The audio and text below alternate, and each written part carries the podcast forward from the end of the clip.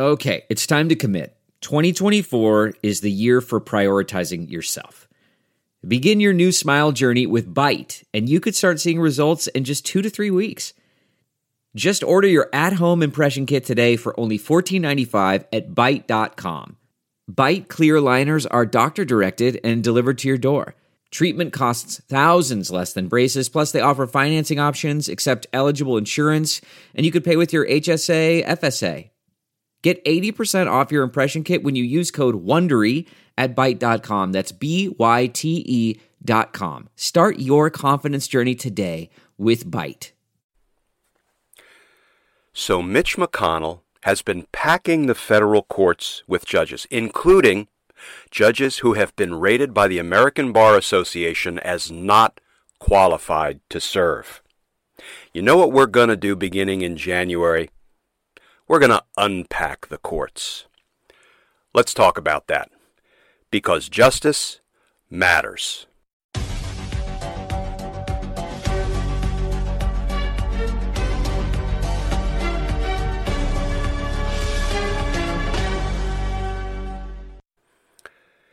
Hey all, Glenn Kirschner here. Welcome to episode two of my podcast, Justice Matters.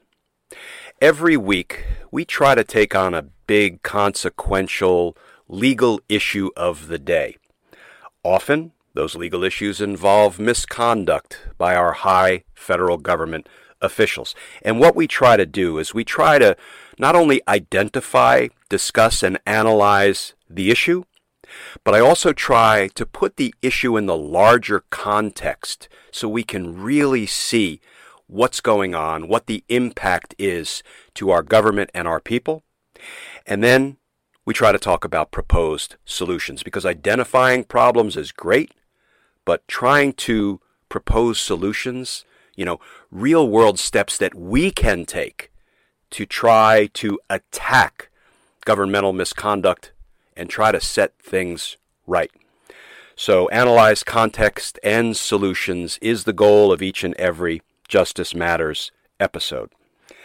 Today, we are going to take on Mitch McConnell packing the courts with a number of not qualified judges. And I say not qualified as opposed to unqualified, which they're, they're also unqualified. But I say not qualified because that is the rating given to so many of these Mitch McConnell judges by the American Bar Association, the ABA, they review, they do a complete deep dive into the background, into the experience of these judges that Donald Trump nominates, and they have often rated these people not qualified to serve on the federal bench, not qualified to don that black robe and decide cases that impact litigants, that impact us, that impact our lives, not qualified. Now, that doesn't matter to Mitch McConnell. certainly doesn't matter to Donald Trump. And let's be clear Donald Trump technically nominates federal judges, but Mitch McConnell is the power and the brains behind Donald Trump's judicial picks. Mitch McConnell tries to identify the most, um, the, the farthest right, the most conservative judges. We'll talk about ideology and, and, judicial philosophies in a few minutes. He tries to identify these people, and these are the people that he tells Donald Trump to nominate. And Donald Trump falls in line because Donald Trump has never been one to think for himself. So, we're going to talk about a three point plan to unpack the courts. Now that Mitch McConnell has packed the courts. And you know what? He's packed the courts with 200 federal judges. That's about 25% of the entire cadre of federal judges, the entire federal bench. And of those 200 judges, 53 are appellate court judges. And I'm going to talk about why that's important in a minute, but let me give you a little bit of background about my experience appearing before presidentially appointed judges. So I was a federal prosecutor for 30 years. First as an Army JAG, prosecuting court martial cases and arguing criminal appeals as sort of a prosecutor in the appellate courts, starting in the 80s. I did that for a little over six years, and then I transitioned to the United States Attorney's Office for the District of Columbia. That is one of the 94 U.S. Attorney's offices in the country, and we are all part of the Department of Justice. And I spent nearly a quarter century of my life as a federal prosecutor in Washington, D.C.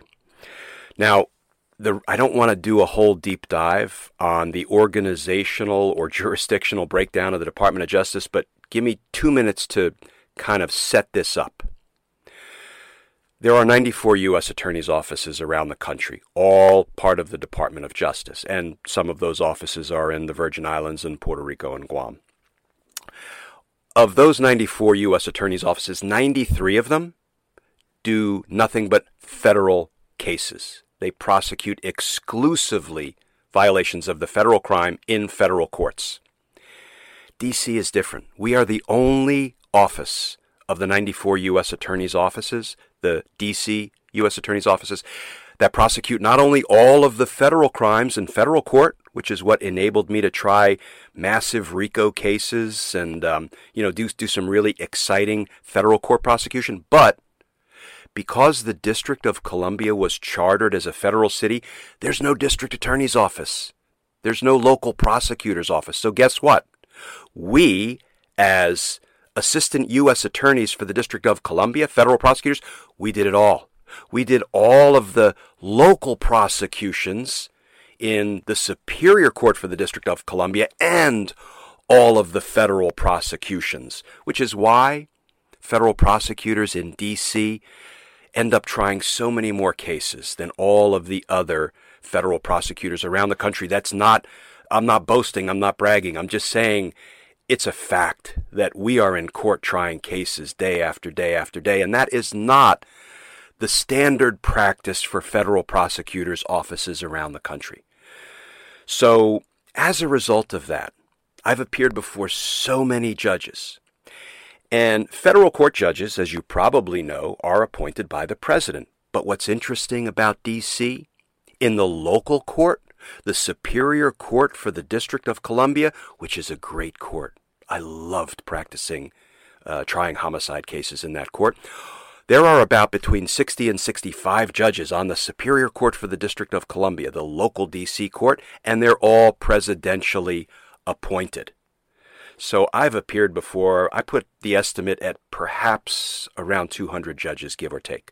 So I have seen judges across the spectrum. When you say the good, the bad, and the ugly, the the benches got it. The judges, you know, range from the very good to the really bad, and everywhere in between. Most of them are really good, but I have been before so many presidentially appointed judges that I think I have an informed impression about what it takes to be a good judge and when a judge is not good or not qualified to serve. So that informs my opinion regarding packing and unpacking of the courts, as we'll discuss in a minute.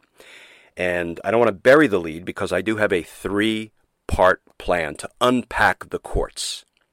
And we're going to talk about in the, that in a few minutes.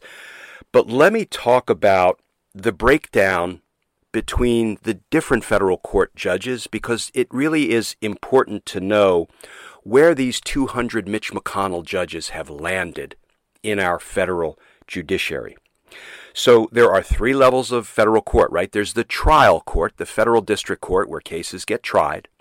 There are the appellate courts, the federal circuit courts of appeal, where appeals get decided. And then, of course, there is the Supreme Court with the nine justices.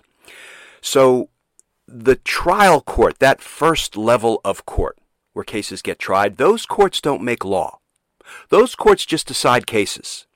They can issue written opinions, but those opinions don't have the force of law. They're not what we call precedent. Nobody else has to follow an opinion that a trial court judge issues as part of her resolution of a trial. They can be interesting, they can be informative, they can be persuasive, those opinions, but when a judge is put in a federal district court slot, um, that person doesn't make law. That person just decides cases.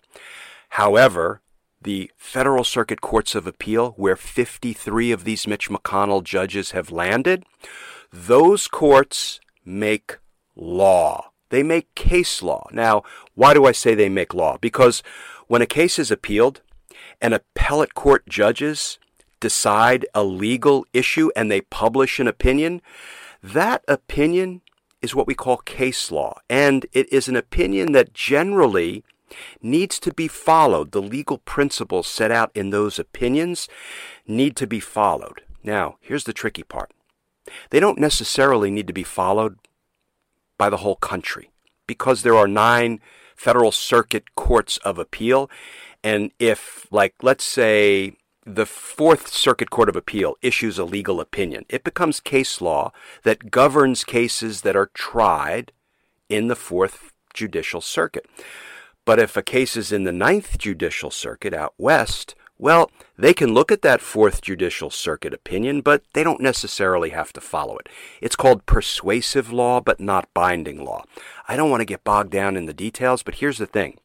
With Mitch McConnell putting 53 judges, including not qualified judges, on the appellate courts, those people are going to be making law.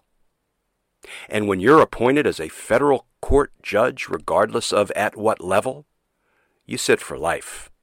So that is, and you're, you're almost beyond reach, but we're going to talk about how we can reach these not qualified judges in a few minutes.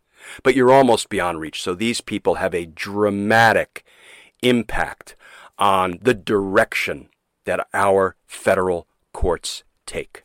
That's why the stakes are so high.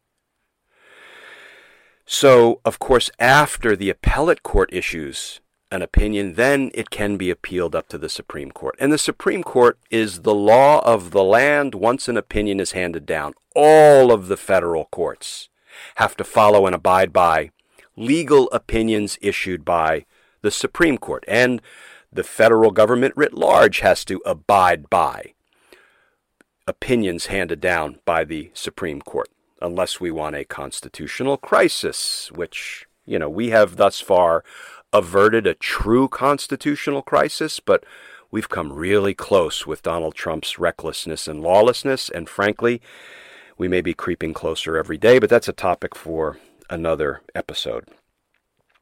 So now that we've sort of surveyed some of the the breakdown of the federal judiciary and the responsibility of the different federal court judges, um, let's turn to um, one example of a federal court judge that Mitch McConnell has crammed down the throats of the American people. Um, and his name is Judge Justin Walker. And we're going to talk a good bit about Judge Justin Walker as an example of the problem and the challenge that we, the people, are going to face um, as a result of Mitch McConnell's judges not qualified and otherwise that we are now having to live with in our federal courts, at least until we can dig in come January and begin to unpack the courts. So, as I said, Mitch McConnell has crammed 200 judges down our throats, and I'm going to keep saying that. Why? Because these are people who are voted in uh, on a straight party line vote in the Senate. These are people who are either expressly rated as not qualified or or not particularly qualified because it's all about their ideology, their conservative judicial philosophy and their conservative political philosophy that you know that brings them to Mitch McConnell's attention. Um, and I will compare, just for a moment, how Barack Obama's administration went about nominating judges because I think it's instructive. So, the American Bar Association is a, I would say, a nonpartisan organization. There are some people who want to argue that one way or another, but, you know, when they are asked to rate judges or judicial nominees, I think they go about it fully and fairly in a largely nonpartisan way. They try to give a president the best advice they can on whether this person is qualified to be a lifetime federal court judge or not. So during the Obama administration, here is how the process went. President Obama, I think, ended up nominating and maybe confirming or having confirmed about 185 judges over his eight years. His process involved identifying a possible federal court nominee and then giving that name to the American Bar Association. And the ABA would rate the person, would do an investigation, and would rate the person um, with respect to whether they were qualified or not to be nominated as a federal court judge. 14, 14 of the names given to the ABA by President Obama, people he was considering nominating, 14 times the ABA came back with not qualified ratings. Of those 14 judges, or of those 14 people who were being considered for a judicial nomination, do you know how many President Barack Obama went on to nominate to the federal bench? Yeah, zero. Zero. Why? Well, I contend it's because President Obama and his administration really cared about the qualifications of the people they were going to put in these lifetime appointments as federal court judges. And frankly, isn't that kind of what we want? Isn't that kind of what we expect from our president? And let's be clear when presidents are trying to identify potential federal judges, people to nominate, presidents have every right to, you know, seek out future judges who share the president's priorities, worldview, ideology, even political philosophy. You know, liberal presidents are more likely all things being equal, to seek out and nominate liberal judges, judges who have a somewhat liberal judicial philosophy or worldview. Conservative presidents are likely to seek out and want to nominate potential judges who have a conservative worldview and judicial philosophy. That not only makes sense, that's sort of the way of the world, it's the way it is, and there's nothing wrong with that, right? Elections have consequences. Boy, have we ever learned that the hard way. Elections have consequences, and that, that's one of the consequences. But you shouldn't be so determined to put ideologues on the federal bench that you're willing to find people who are so hard right or so hard left that even though they're not qualified, in the estimation of the American Bar Association and others, you're going to go ahead and cram them through anyway. But that is what Donald Trump and Mitch McConnell do. They do it to the federal bench. They do it, and in the process, they degrade the quality of our federal judiciary. And in a very real sense, folks, they do it to we the people. So that is the difference between how the Obama administration went about dealing with federal judicial nominations and how McConnell and Trump deal with it. So let's get back to Justin Walker, because, and you're going to hear me rustling papers, folks. And if you listen to episode one, uh, what you learned is that one, I am something of a Neanderthal because I don't use computers. I use uh, legal pads and pens. I don't carry computers, laptops around with me. I carry pads of paper. And because of that, you're going to hear me rustling my paper. And in, but instead of calling that a screw up in the podcast, we call that an, a behind the scenes glimpse. So when you hear paper rustling, that's a behind the scenes glimpse. Thank you for indulging me, folks. All right, let's talk about Justin Walker. Who is Judge Justin Walker? And then we're going to move on to the three point plan to unpack the courts, to rebuild the quality of our federal bench. So, Justin Walker graduated from law school in 2009. He then taught legal writing in a law school in Kentucky for a few years. And he distinguished himself as being so far right that Mitch McConnell plucked him out, made him a protege at the tender age of 30 something, and nominated him to be a federal court judge in Kentucky. Now that this is the federal district court, that first level of federal court that we discussed where cases get tried. He was reviewed fully and fairly by the American Bar Association and he was rated not qualified to be a federal judge. So, had it been the Obama administration, that would have been the end of the story, but now the rest of the story. He was nominated by Donald Trump, notwithstanding the fact that he was not qualified to serve as a federal court judge. And of course, he was crammed down America's throats on a straight party line vote by none other, than Mitch McConnell. So here is the part that I will never get over and I find so alarming that I'm going to read it to you. It's a, just a brief passage. I'm going to read it to you so you get the actual words that came out of the mouth of this not qualified judge, Justin Walker. After Justin Walker was confirmed, and as he was being sworn in as a federal court judge in Kentucky, he went through what's called an investiture ceremony. And if y'all are not familiar with that term, it's a fancy term for the swearing in of a new judge. I have attended countless investiture ceremonies.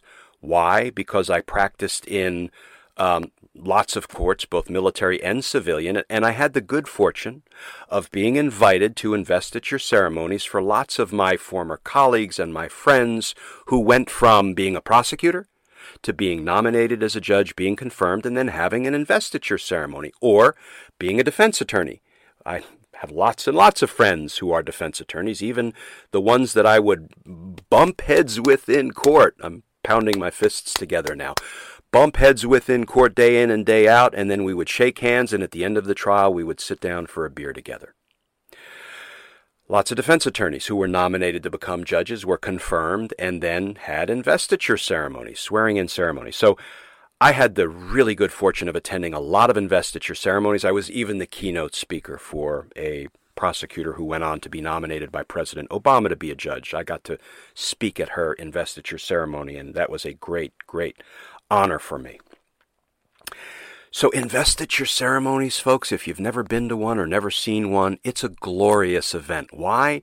Because it's usually the pinnacle of somebody who has spent a lifetime generally practicing criminal law as a defense attorney or a prosecutor. Not necessarily, but often those are the folks who get tapped to be judges because they have lots of experience that qualifies them to be a judge. And it's, you know, after you've gained experience and you've distinguished yourself, you are nominated, you're confirmed, and now you are being sworn in and you're donning the black robe for the first time. That is done as part of the ceremony at an investiture um, ceremony. So, as you can imagine, these are big affairs. All of the judges um, of the court that this new judge is about to join. They're all there. There's a long procession. It almost looks like a graduation ceremony. There are family members and friends and colleagues and members of the community, usually set up in a big atrium in the courthouse. These are really great affairs. They're heartwarming and they're genuine and they're often inspirational. And after the judge is sworn in, and after usually family members or close friends literally put the black robe on the judge, they assist the new judge in robing for the first time, the judge gives a speech. And these speeches, I've seen so many, they are moving. So many of them are moving because the judge gets to talk about his or her career that brought them to the point where they are in a position to now take on the weightiest of responsibilities in our criminal justice system, presiding over the criminal cases, the civil cases of members of our community and trying to dispense justice fairly and honorably and impartially and hopefully with great civility and decorum. Here's what Judge Justin Walker said after he was sworn in and he put on that black robe for the first time. He, quote, thanked the American Bar Association and others who opposed his nomination. Obviously, as a, you know, tongue in cheek, backhanded thank you. Oh, I want to thank the people who opposed my nomination. And then he said to the audience, and this is a quote, that his, quote, legal principles have not yet prevailed, noting that although we are winning, we have not yet won, close quote. So, you know, now he's like a little General MacArthur. And I guess his position as a judge is like stepping onto the battlefield to fight a war against a perceived enemy. He said, although our legal principles have not yet prevailed, you know, we are winning, but we have not yet won. And then he went on, folks. He said something that I found not just brazenly partisan, but disqualifying. Okay, this is just me, somebody who's appeared before a couple of hundred judges. He said, quote, Although we celebrate today, we cannot take for granted tomorrow, or we will lose our courts and our country to critics who call us terrifying and describe us as deplorable. Close quote. Where have we heard that word before used in the political arena? Can I just repeat that line again? This was a new judge who was supposed to be fair, apolitical, nonpartisan, have, you know, be, be chock full of civility and decorum and judicial temperament, welcoming of all people. He said that we celebrate today, but we cannot take for granted tomorrow, or we will lose our courts and our country to critics who call us terrifying and who describe us as deplorable. I mean, that sounds more like a speech that could be given in Charlottesville with somebody holding a torch than it does a speech that should be given by a newly minted federal court judge. So, that was Justin Walker's first moments as a federal court judge, a Mitch McConnell protege, a Donald Trump nominee. Can you believe that it gets worse? I hope you're sitting down, folks. So after that, after he served literally just a few months as a not qualified federal district court judge in Kentucky, you know what Mitch McConnell did? He elevated him. He told Donald Trump to nominate him again for an even higher court. He convinced Donald Trump to nominate this not qualified judge in the first go round to sit on the D.C. Federal Circuit Court of Appeals as a federal court judge, making law that will affect not only litigants, but all of us. And can I tell you that the, the D.C. Federal Circuit Court of Appeals is a a storied court. It is chock full of history. It involved and it um, was the home of federal court judges like Chief Justice John Roberts, Chief Justice Warren Burger, Justice Ruth Bader Ginsburg, Justice Antonin Scalia. These men and women were and are lions lions of our federal judiciary. Now, they are lions with very different judicial philosophies.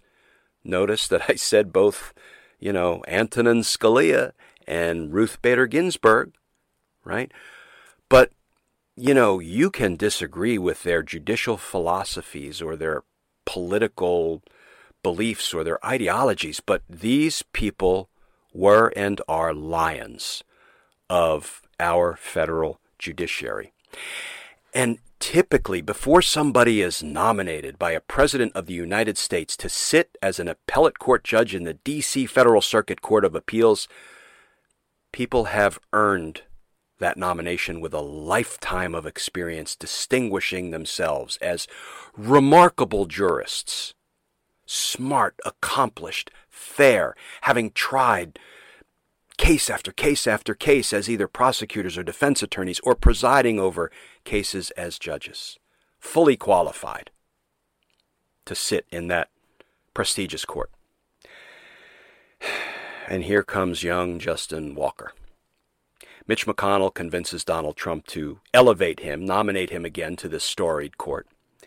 And of course, he gets crammed down our throats again on a straight party line vote. And now he's sitting in the federal, the DC Federal Circuit Court of Appeals, a court where I will tell you, I argued many cases back in the 90s as a federal prosecutor. It's a, it's a wonderful court, a wonderful pe- appellate, a court to appear before.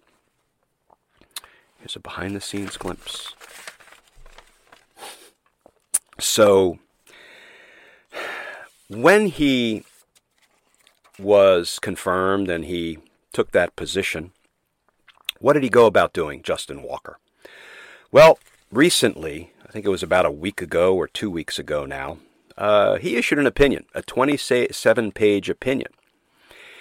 And it's an opinion involving a woman by the name of Chelsea Nelson, who's a photographer in Louisville, Kentucky. And Chelsea Nelson didn't like the fact that Louisville had an ordinance on the books that had been there for 20 years. And get this, it's called the Fairness Ordinance, and it's designed to prohibit discrimination of folks in the LGBTQ community. It's an anti discrimination ordinance, it's the Fairness Ordinance. And Chelsea Nelson decided that she wanted to discriminate against members of the LGBTQ community because her religious beliefs demanded it. So she brought suit to try to strike down that fairness ordinance to allow her and I'm not criticizing religion or religious practices because I believe in the separation of wall, uh, the separation of church and state. I believe that wall needs to remain high and impenetrable because people have the right to practice any religion of their choosing and they have the right to decline to practice religion. That's not the state or the government's business, and I will fight tooth and nail for somebody's right to practice their religion or to practice no religion at all. So this is not a comment on religion. But this photographer said, I don't want to have to photograph or provide services as a business person to a gay couple that seeks to marry. So she brought suit to strike down the fairness ordinance in Louisville so she could discriminate against gay couples. And Judge Justin Walker got a hold of that case and was asked to decide whether an injunction should be granted. Basically, I don't want to get into the legal procedural details, but he was asked to decide if she should be able to strike down that ordinance so that she could refuse to provide services to people that offended her religious sensibilities. And as you can probably imagine from where I'm going here, Judge Justin Walker decided in favor of Chelsea Nelson's um, desire to not provide services for um, a gay couple.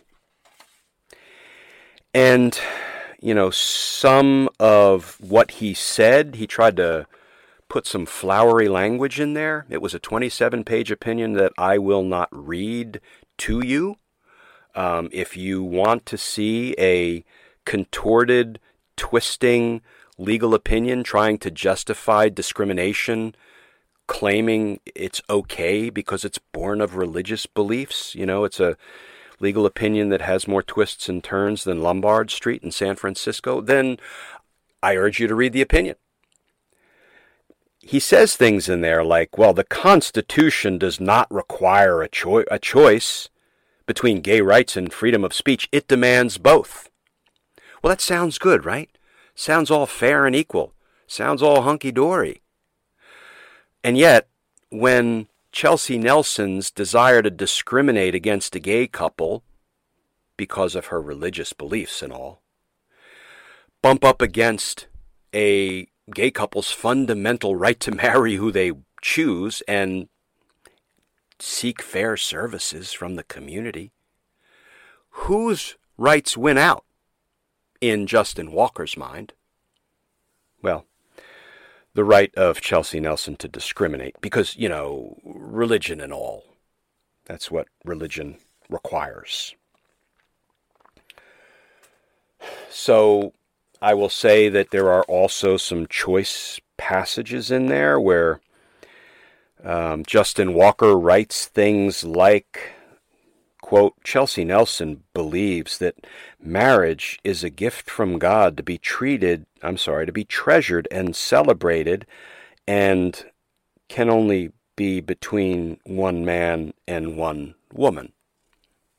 So, you know, that that was good enough for Justin Walker to justify discrimination in violation of Louisville's Fairness Ordinance, designed to combat discrimination of the LGBTQ community. That was good enough for Justin Walker to give that particular kind of discrimination his stamp of approval because, you know, religion.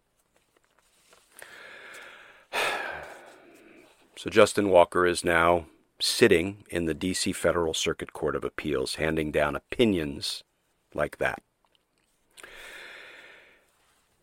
How do we go about unpacking the courts, folks? Because we are headed in the wrong direction. And please don't mistake my criticism or concern about the direction in which we are heading as political commentary. Because you can be a conservative judge or a liberal judge. You can have one judicial philosophy or another, but you ought to be qualified. You, you shouldn't be rated not qualified and then rake in our taxpayer dollars by putting that black robe on every day and doling out opinions that encourage and allow and judicially endorse discrimination not against the LGBTQ community or anybody else. Because what if Chelsea Nelson's religion said, well, not only do I need to discriminate against a couple, same sex couple that wants to get married, maybe I want to discriminate against a biracial couple. You know, maybe I want to discriminate against a Muslim couple or a Jewish couple or an African American couple. Would Justin Walker give that his judicial stamp of approval as well? You ought to be qualified. You know, that is that is sort of the bare minimum. You ought to be qualified for the judge. Would you hire a brain surgeon who wasn't qualified? You know, he well, he was a he was a, a podiatrist, so you know he's got the whole feet thing covered. Let's, you know, he's not qualified to head up neurosurgery in the hospital, but you know Mitch McConnell wants him to, so let's go ahead. Get him in the OR. Let's open up that cranium. Yeah, it's a little, um, no, it's a lot. It's a lot infuriating because, you know, qualifications matter. Why do we need to see the death of qualifications of judges, people whose salary we pay? How do we unpack the courts, folks? What do we do? We've certainly identified the problem, and oh, what a problem it is. We've tried to put it in some context. Let's talk about solutions because they're there. They are there. And they are doable. So, three things that we can do. Three things that we must do beginning in January. First, every single judge including all the not qualified judges, every single judge that has been crammed down our throats, yes, I'll say it again, by Mitch McConnell and Donald Trump, went through a confirmation hearing at which they were placed under oath. They answered questions not just from their friendly forces on the right, but the Dems on the left who wanted to get to the bottom of their qualifications or lack of qualifications. And they testified. And they testified under oath. And if you lie under oath in a confirmation hearing before the United States Senate, that is a federal felony. And it carries five years in prison, up to five years is the statutory max. And it's what we call a 1001 violation. Why do we call it a 1001 violation? Because that kind of perjury, to use the more common term, is um, it violates 18 United States Code USC section 1001. So we call it a 1001 violation. So if these judges, particularly the not qualified judges, in their zeal to get that coveted lifetime appointment, make them untouchable, nearly untouchable. We're going to talk about how we can touch them in a minute. Um, they may have lied. They may have shaded the truth. They may have fudged.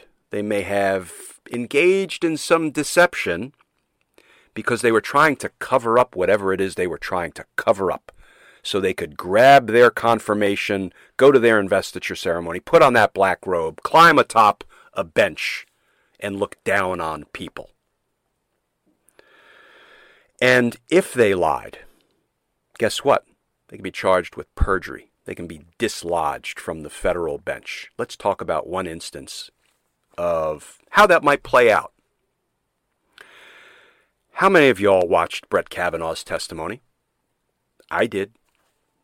Watched it on an endless loop, I think, in the days and weeks after he testified. It was a spectacle you know, that was almost like no other when it came to judicial confirmation hearings. And did you see Brett Kavanaugh say things that didn't seem truthful, honest, candid, accurate, responsive to the questions? I did. I did. And, you know, when, for example, uh, you know, I, I, I don't cuss on air, and I don't like to talk about things that are vulgar on air. Um, I'm not a Puritan, but you know, when I heard him asked questions about his victimization of Dr. Christine Blasey Ford, and I heard him testify about things like he would sign letters to friends, F, F, F, F, F, because a friend of his suffered from a stutter? Did that make sense to you folks? Did that sound truthful? You know, and some people might say, well, that's not really it's not really perjury because it's kind of a side issue. And I will say, in order to be perjury, you have to knowingly lie, and it has to be about a material matter. What does that mean? Well, if he was asked what he had for breakfast that day and he for some reason didn't want to say he had sugar pops, so he said he had eggs. That would be a lie. But would it be a material lie? Would it be important to the substance of his testimony? Maybe not. Maybe not. I mean, you know, somebody wanting to be a Supreme Court justice probably shouldn't lie about anything under oath, but that might not be perjury because the lie might not be material. But when you're being questioned about sexual assault allegations against you and you're saying F, F, F, F, F as a sign off in your letters is because a friend of yours stuttered? Come on. I didn't know what FFFFF meant until this hearing, and then I looked it up. I don't know if it was the Urban Dictionary or elsewhere, but a lot of my agents and officers and detectives told me what it meant. They knew and it was a vulgarity that that dealt with how people treat women. And I'm going to leave it at that. So did did did Brett Kavanaugh um, lie under oath during his confirmation hearing? There's one easy way to find out, and this is where we go in January, and this is fix number one to unpack the courts. Where we go in January is we let the FBI do what the FBI does. We give them a transcript of Brett Kavanaugh's testimony, and we let them do a full investigation to see whether Brett Kavanaugh lied. We all know that the FBI got shut down from doing a complete investigation the first time around by Mitch McConnell and Donald Trump. So that's how Brett Kavanaugh managed to squeak through the confirmation hearing. But now we let the FBI do what the FBI does a full, fair, nonpartisan, apolitical, professional investigation of Brett Kavanaugh's confirmation testimony and the confirmation testimony of all the other Mitch McConnell judges. We don't go on a witch hunt. And if, you know what, if these judges testified completely truthfully, they have nothing to be concerned about because the FBI, I trust, will come to the conclusion that they, that they testified truthfully. They did nothing wrong. Let's move on to something else. But if they lied, shouldn't they be held accountable, folks? If you or I lied under those circumstances, we surely would be held accountable. Shouldn't they be held accountable?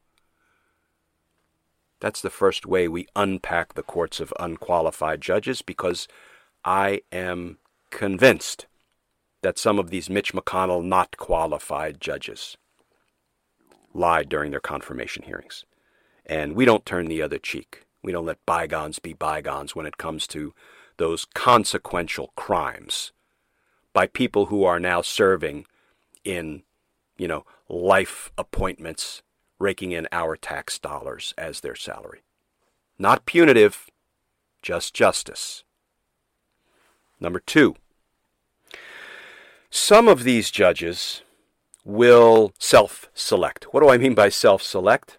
They will engage in misconduct either in court or out of court in their professional lives, in their personal lives, because you know what? You don't get rated not qualified for nothing. Some of these judges will engage in misconduct. And when they do, there's a process for that.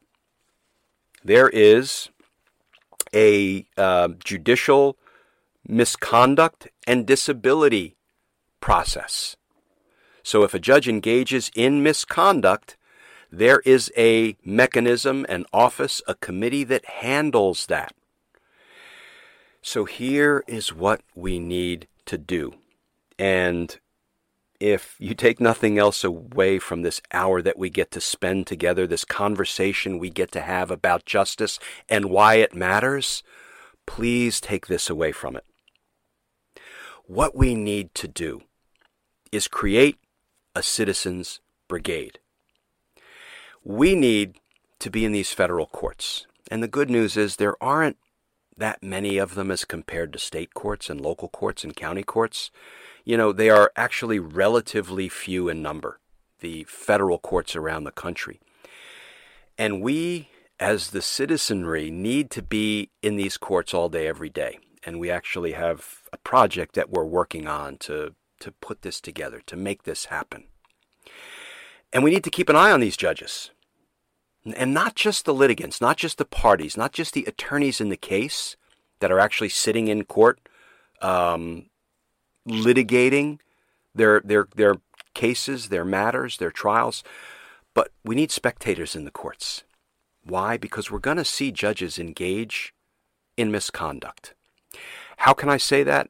Remember, I said that I appeared before 200 judges, give or take? I've seen it. I've seen it firsthand. I've seen judges do things that were darn near near darn near misqualified. Oh boy, let me try that again. Darn near disqualifying. You know, I'm a Jersey guy. I don't always talk good. um, I guess I could edit that out, right? Yeah. Um, I've seen things that I brought to the attention of the higher ups in the Department of Justice. I said, I think this is something that needs to be addressed because a judge shouldn't and can't behave this way. If we have a citizens brigade that actually eyeballs these judges every day, they're going to engage in misconduct. And when they do, they need to be referred to the Judicial Misconduct and Disability Commission. And I'm going to tell you how to do that in a minute. So we need a citizens brigade because the attorneys in the case or the few people who are sitting in court when these things happen that seem like judicial misconduct, that doesn't often get reported out. There are no, literally no reporters who bring it to the attention of the public at large. Sometimes there are never transcripts of it because there's only a transcript made if typically if somebody gets convicted and it goes up on appeal. But most things that happen in court every day never end up in a written transcript so people don't see what's going on. But if we have a citizens brigade deployed to just eyeball these judges fairly, right? Honorably, honestly, ethically, apolitically, but eyeball them you're going to see misconduct. And it's misconduct that should be referred to the appropriate committee. And it could be that these judges will be sanctioned or removed if the misconduct is significant enough. Why do I say we need a citizens brigade? Well, I think what we've learned is that we can't rely on government to police itself, can we? We can't rely on one branch of government to police another branch of government. How's that worked out for us? With Congress policing the executive branch. Not so good, right? We can't rely on checks and balances. We can't rely on co equal branches of government or the balance of power as I think we were able to rely on a little bit more with, with, with greater confidence pre Trump. Post Trump, everything's changed. And we have lots of responsibilities as citizens, and we used to rely on government to police itself, on, you know, certain government officials to keep other government officials in check if they ran amuck or became corrupt or abusive or lawless.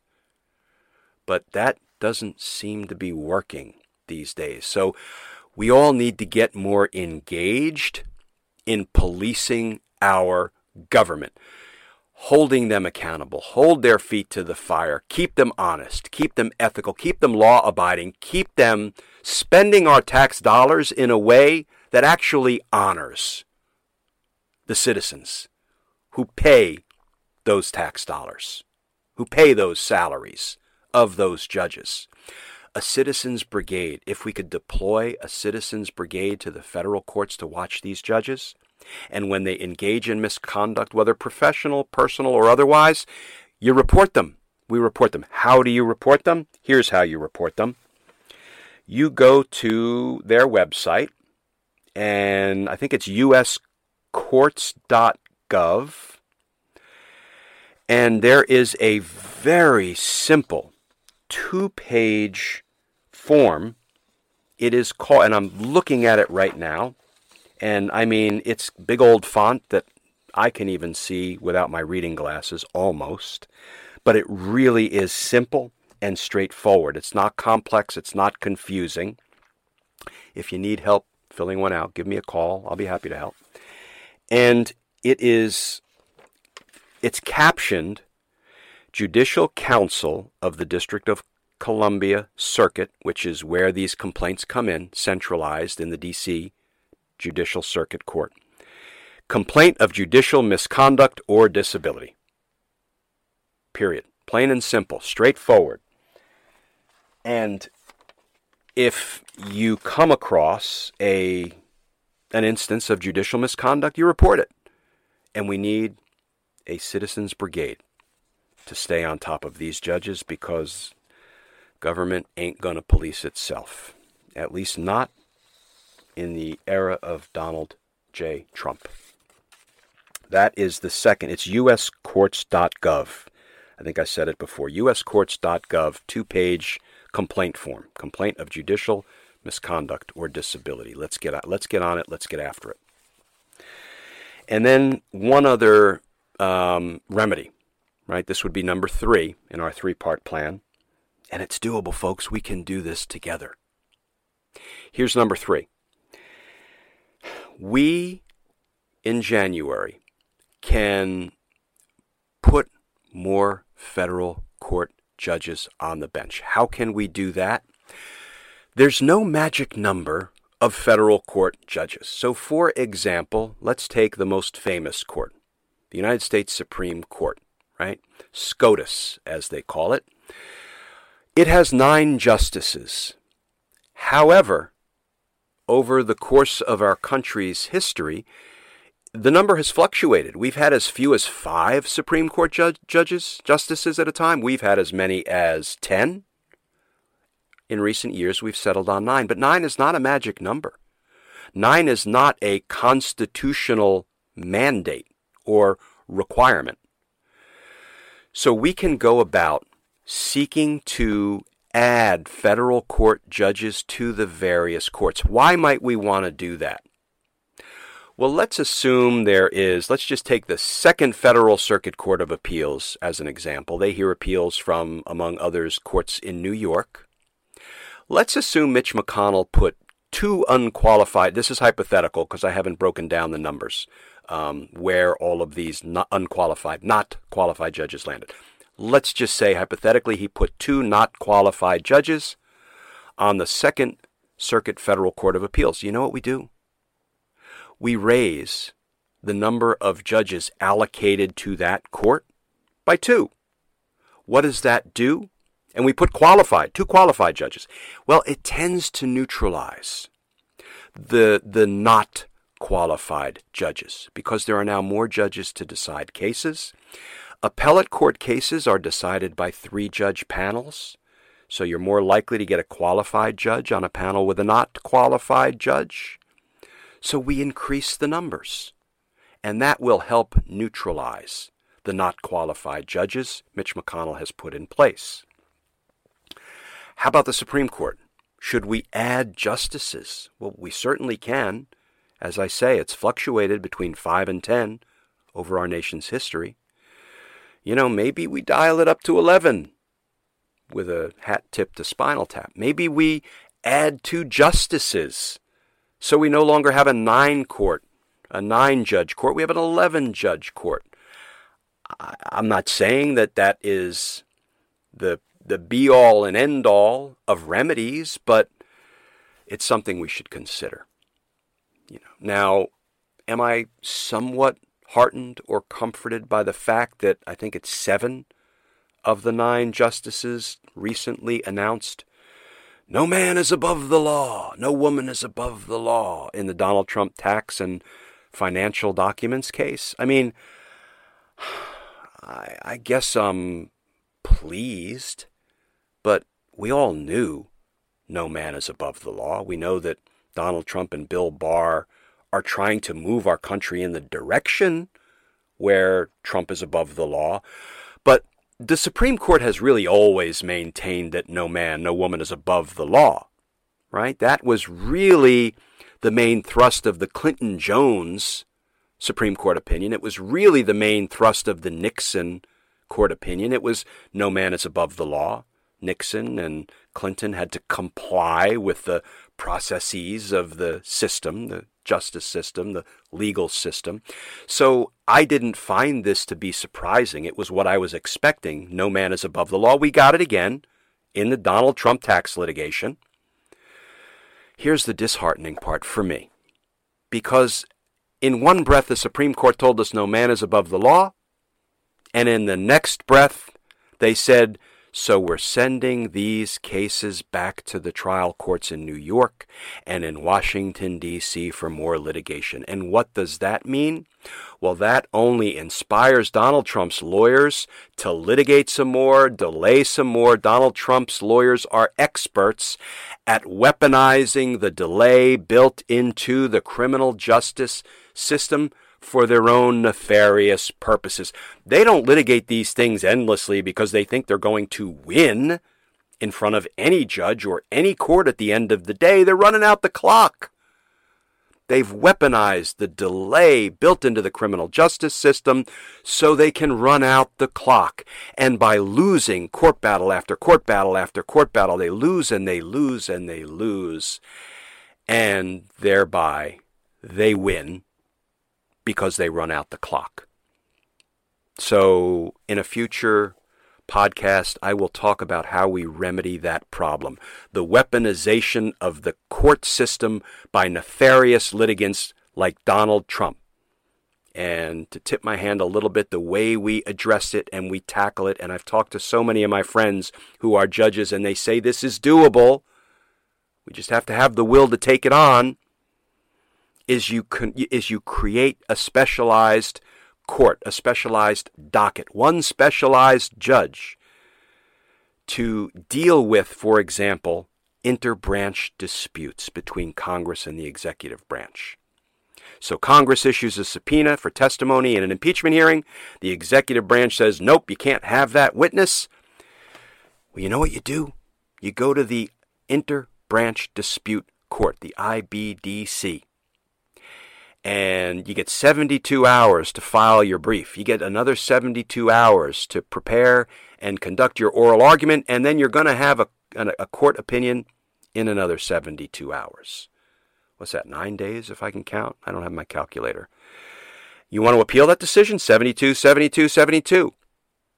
Now, in less than a month, you've got an appellate court opinion and it's been all but definitively resolved because you could still go to the Supreme Court. But what you have done is you've taken out the endless Don McGahn year and a half delay to run out the clock. The interbranch dispute court, folks, it's imminently doable.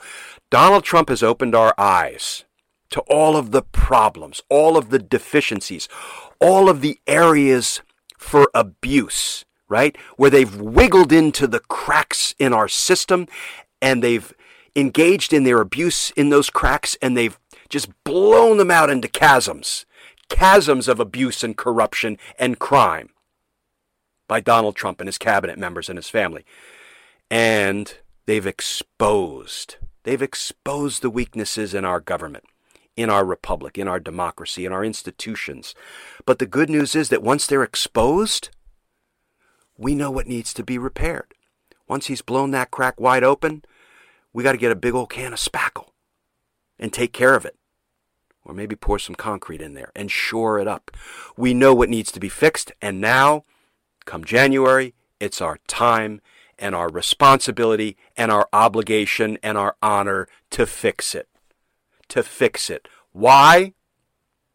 Because justice matters. It matters. Folks, please stay safe.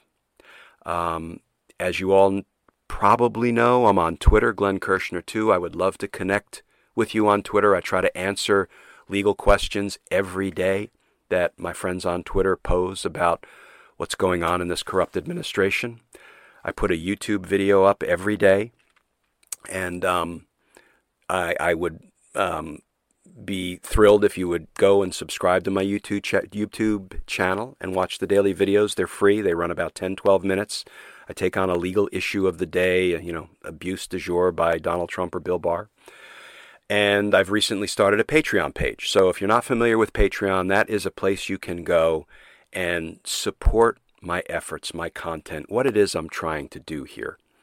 Trying to, again, analyze, put in context, and propose solutions, and trying to create a citizens brigade that, beginning in January, will make our country so much better. So much better. And we can do it together. So if you want to support my efforts and my content, please feel free to go to my Patreon page and you can, you know, pledge a dollar, five dollars. There are different tiers, different levels. So I thank you all for joining me, for having this conversation with me for the past hour.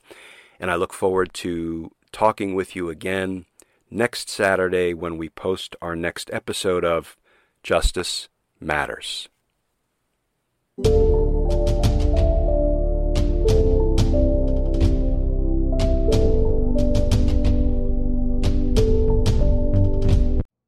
know how to book flights and hotels. All you're missing is a tool to plan the travel experiences you'll have once you arrive. That's why you need Viator. Book guided tours, activities, excursions, and more in one place to make your trip truly unforgettable. Viator has over 300,000 travel experiences to choose from. Everything from simple tours to extreme adventures and all the niche, interesting stuff in between. So you can plan something that everyone you're traveling with will enjoy. Real traveler reviews give the inside scoop from people who've already been on the experiences you're considering. So you can plan with confidence. Free cancellation helps you plan for the unexpected. And 24 7 customer support means you can travel worry free. Download the Viator app now and use code Viator10 for 10% off your first booking in the app. Find travel experiences for you. Do more with Viator.